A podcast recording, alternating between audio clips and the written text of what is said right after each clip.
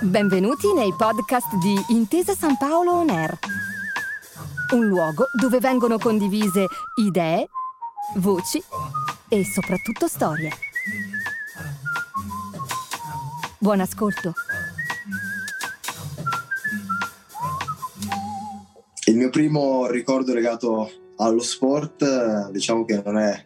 propriamente positivo perché ero dentro a un oratorio, mi avevano appena iscritto a alla squadra di calcio e ho scoperto di non avere i piedi da, da calciatore, quindi diciamo che subito ho dovuto cercare un altro sport da, da provare. Mia madre ha provato a, a, farmi fare di diversi sport fino a quale ho trovato il mio sport ideale, che appunto è stato il rugby. Diciamo che appena sono entrato in un campo di rugby vedendo gli altri bambini come si divertivano e il, lo sport di, di per sé come era strutturato diciamo che è stato un amore a prima vista e ho seguito quella strada e diciamo che è andata bene. Vivere i propri sogni richiede un'enorme dose di coraggio, perché per costruire un percorso dorato che dalla magnifica idea di un bambino conduce fino al mestiere di un adulto servono visione, talento, lungimiranza e innovazione. Maxime Mbanda, terza lineale, è un rugbista delle zebre e della nazionale azzurra di cui difende la casacca dal 2016. Tra mondiali, tornei del Sei Nazioni e test match, il suo volto è diventato uno dei più conosciuti della palla ovale tricolore.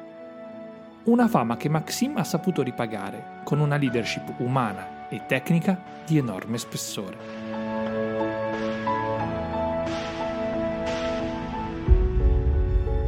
Benvenuti a Protezione e Sport, il podcast di Area X un'iniziativa di Intesa San Paolo Assicura, nata per diffondere la cultura della protezione.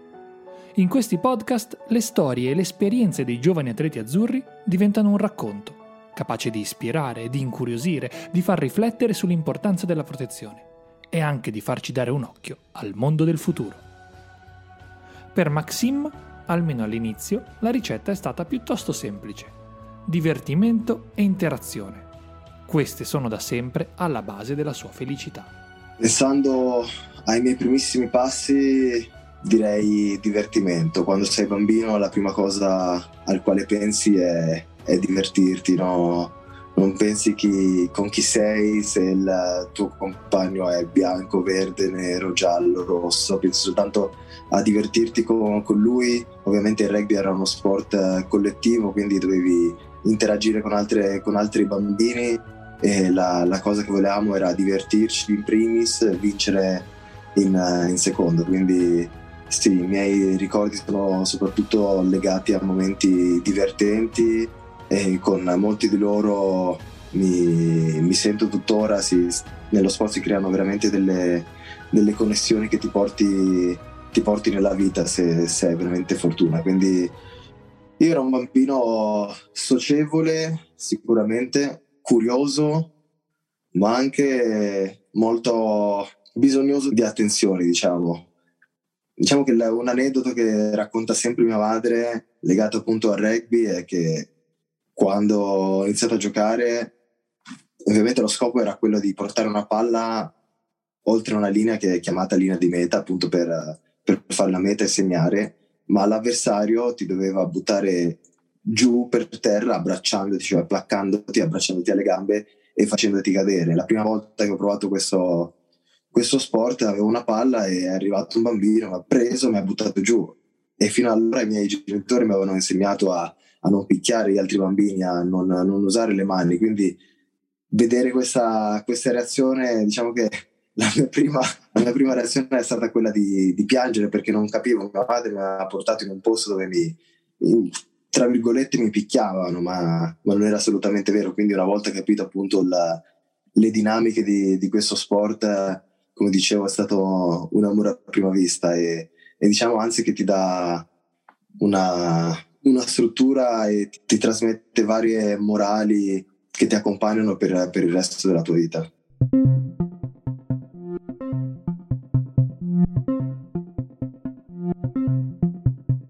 Direi che è abbastanza immediato il riconoscimento delle qualità di Maxim, che oltre ad essere un leader in campo è anche oggi un perfetto storyteller, capace di raccontare la propria vita e di trasmettere i valori in cui crede con enorme padronanza. Le vicende che lo hanno condotto fino ai vertici dello sport azzurro sono ben chiare nella sua memoria e altrettanto chiara è anche la trasparenza con cui riesce a tramutarle in insegnamenti e riflessioni collettive. Un processo iniziato quando Maxime era soltanto un bambino. Diciamo che la cosa che mi ha fatto innamorare de- del rugby è stato il fatto che alla fine di, di questa, tra virgolette, chiamiamola guerra, battaglia in campo di bambini che comunque dovevano uh, placcarsi, rubarsi un pallone per andare a segnare. Alla fine di tutto c'era una festa generale chiamata appunto Terzo Tempo dove c'erano tutti i bambini che nonostante avessero perso, vinto, si univano e si, si divertivano tra di loro come se fosse, si conoscessero da, da, una vita. E questo è il bello, questo è il bello dei, dei bambini in generale, ma è una, è una tradizione che nel rugby è diciamo invidiata da, da molti sport perché veramente dopo man mano che cresci ovviamente sono battaglie diverse più, più fisiche eh, con eh, più cose in palio però alla fine di tutto c'è, c'è, veramente un rispetto incredibile. Quindi che tu abbia vinto o abbia perso guardi negli occhi dell'avversario gli stringi la mano e ci fai due chiacchiere come se fosse un fratello. Alla fine siamo siamo tutti fratelli in campo e fuori dal campo. Fratelli dentro e fuori dal campo, dice Maxim, la cui esperienza di vita è di per sé già un manifesto del dialogo tra le culture, essendo lui nato a Roma da madre italiana e padre congolese. La strada che ha intrapreso nel mondo ovale, pur richiedendo un'opera di convincimento nei confronti di un genitore dubbioso, lo ha talmente coinvolto da trasformarlo poi in un vero e proprio entusiasta della disciplina la cui passione trascende la logica del campo e sfocia anche nel riconoscimento del suo ruolo sociale. Un viaggio iniziato proprio tra le mura di casa, provando a convincere il papà che il rugby fosse la strada giusta. Il ruolo della mia famiglia è stato fondamentale. E da una parte mio padre, eh, essendo un, un, chirurgo all'inizio non era tanto propenso a questo sport. Quando tornavo, soprattutto con uh, lividi dopo le, le, prime partite da piccolo, mi diceva: perché vai a fare questo sport dove torni con queste botte ogni volta ti sento dolorante? E io dicevo: Guarda, papà, ma mi piace. Lui mi prendeva quasi per, per pazzo. È passato in qualche anno da, da lamentarsi a diventare quasi un, un, critico rispetto alle mie prestazioni. Quindi diciamo, guarda che in questa partita avresti dovuto fare questo piuttosto che questo. Quindi diciamo che eh, ha avuto un cambiamento pure lui, ma diciamo che la figura più importante in questo caso è, stato, è stata mia madre. E lei è stata sempre uh, una partita di, di, sport. Nella sua vita lo sport penso sia un fattore uh, principale e teneva appunto che suo figlio uh, seguisse, trovasse un, un, proprio sport e diciamo che mi ha fatto girare parecchie discipline prima di trovare, di trovare la mia. Però ti dico anche che eh, soprattutto nell'adolescenza dove ti dicevo appunto che uh, tu vuoi divertirti con i tuoi amici e diciamo che per me l'adolescenza è, una, è un periodo critico per la formazione di una persona perché soprattutto appunto in, in, in ambito liceale, se non hai un, un, carattere abbastanza forte e trovi magari qualcuno con più carisma di te, quella persona o quel gruppo di persone potrebbe farti prendere delle strade che magari con, in quel momento non ti accorgi che sono strade che non dovresti prendere, ma ti fai ti fai condizionare cerchi di, di, seguire la massa perché lo fanno gli altri, allora posso farlo anch'io, ci divertiamo tutti insieme e lì per lì non, capi, no, non capisci. Io ho avuto un, un, periodo di questi e devo ringraziare mia madre che letteralmente mi veniva a cercare, mi prendeva per le orecchie e mi portava al campo, anche perché quando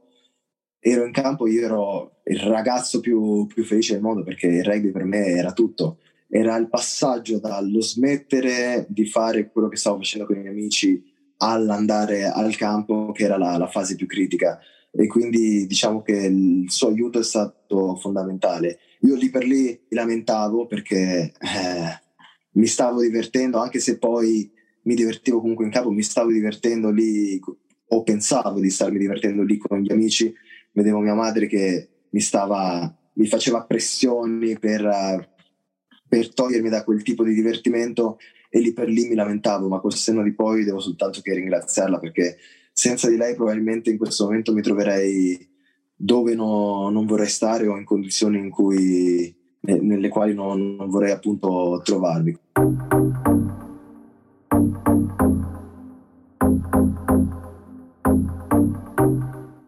Divertimento condiviso tra tutti,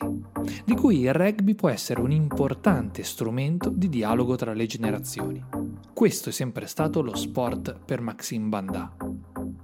Non soltanto nella forza dei suoi numeri, ma anche per i valori espressi,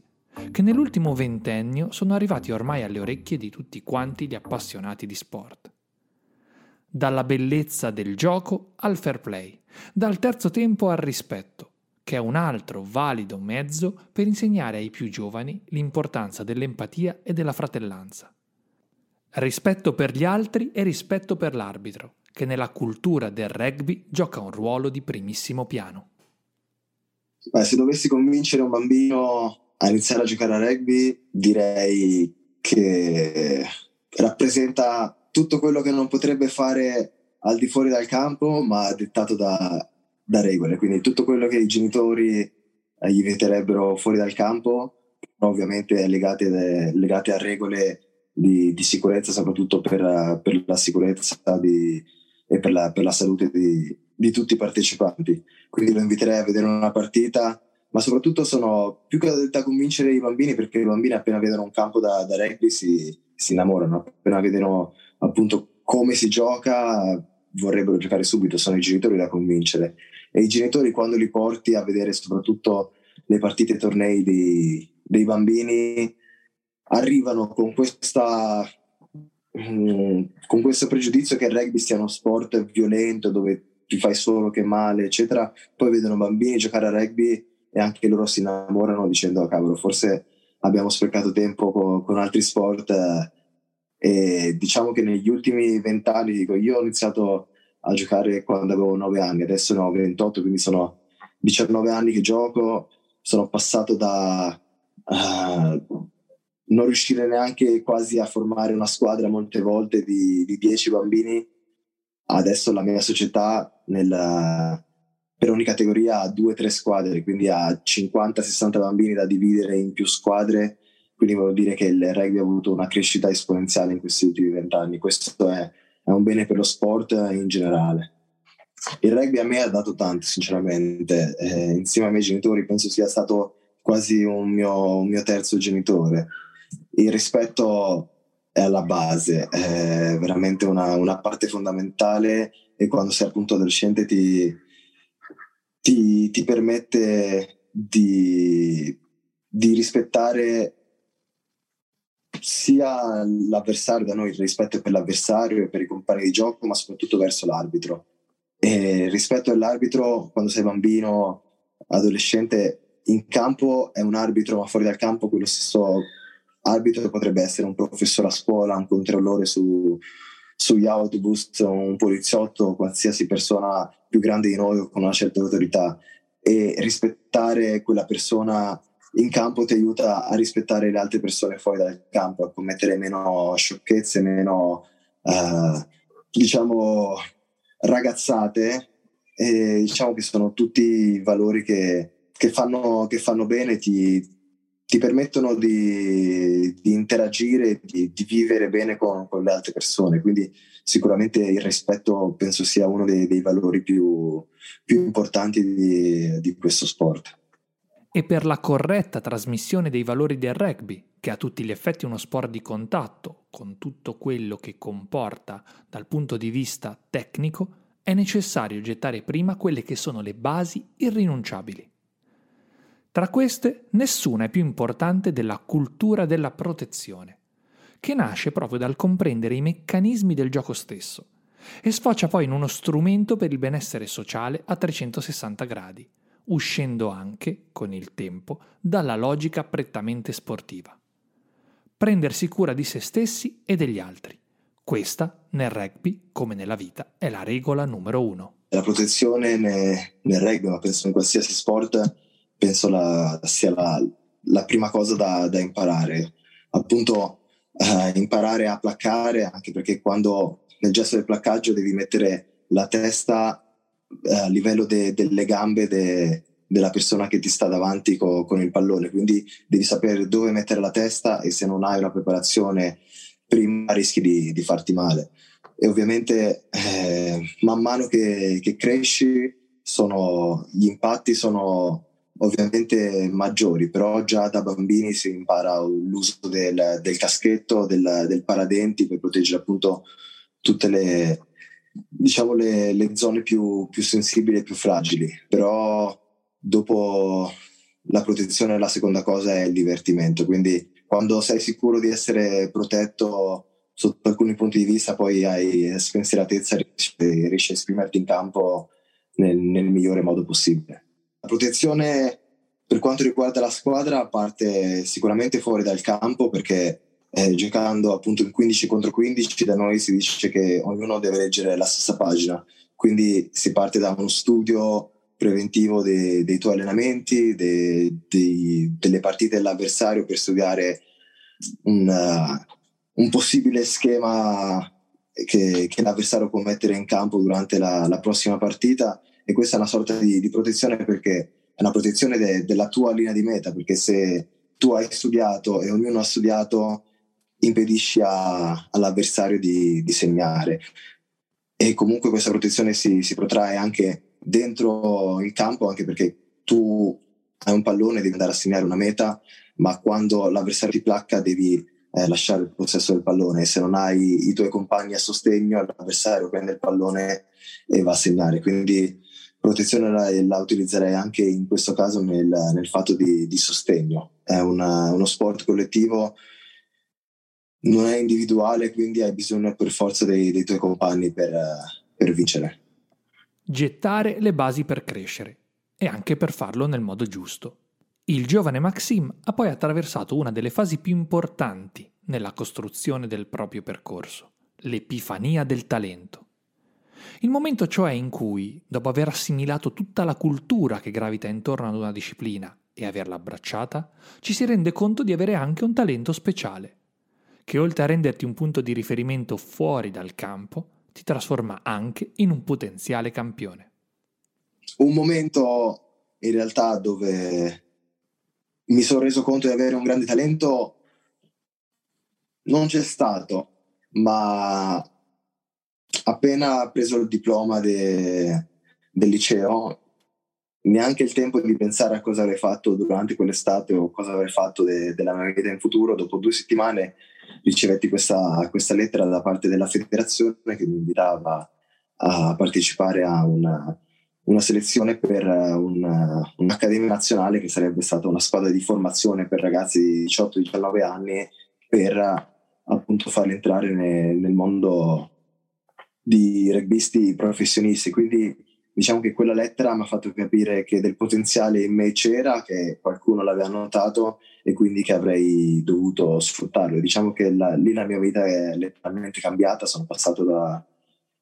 da essere un, un, adolescente festaiolo in quel di Milano a, a fare dei sacrifici, non evitare diverse uscite, anche perché quando hai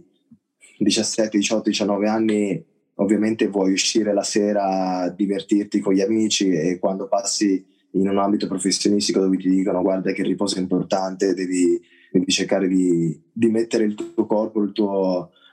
le tue energie nel, nella migliore condizione possibile per l'allenamento della mattina dopo, magari di, di, domenica, che tu eri abituato la domenica a riposarti dopo la serata del sabato. Diciamo che sì, è stato una, un bel cambiamento e però diciamo che col senno di poi, vedendo com'è andata tutta la, la mia vita, sono, sono, contento di aver fatto questa scelta e quelle, quei sacrifici che sembravano così enormi al momento poi si sono rivelati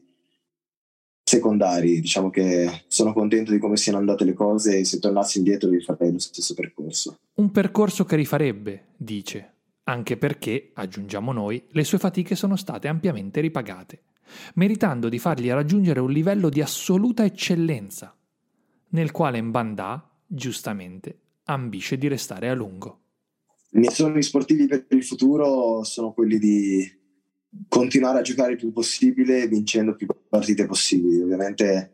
eh, il prossimo obiettivo grande che ho oltre al, a sei nazioni del, del, 2022 sono i mondiali in Francia del 2023.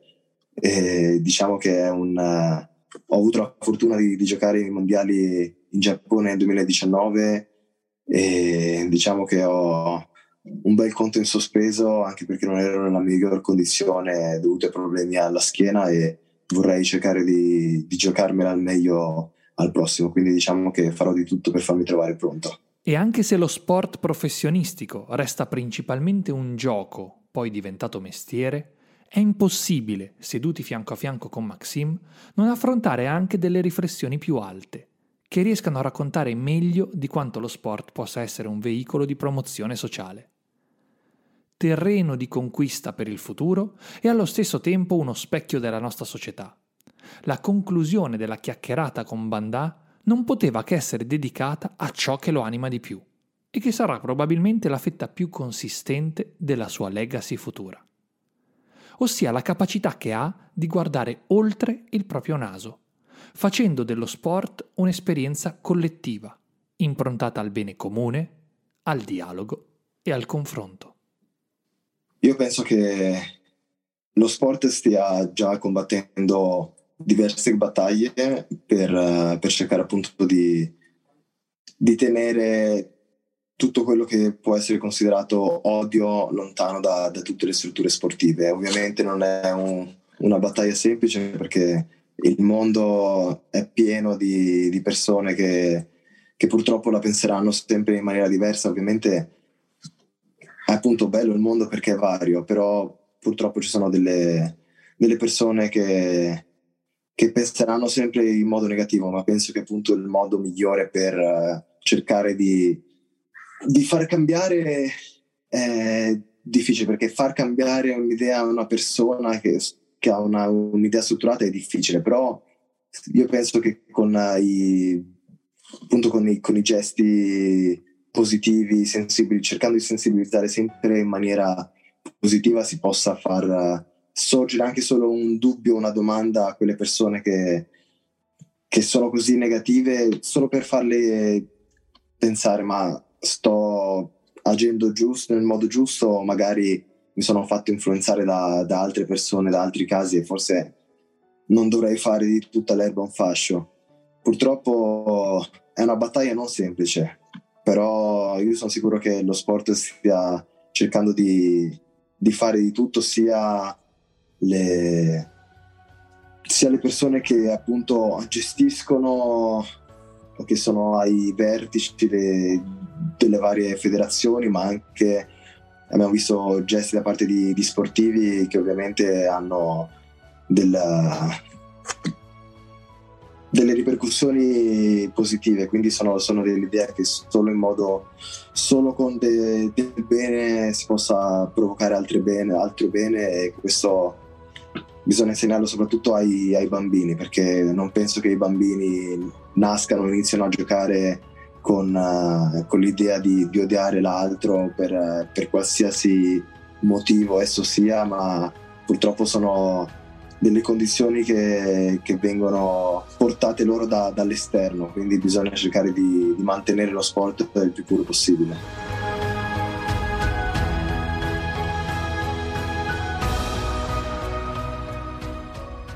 Ti aspettiamo in Area X a Torino. Scopri di più su areax.info. Grazie per aver ascoltato i podcast di Intesa San Paolo On Air. Al prossimo episodio.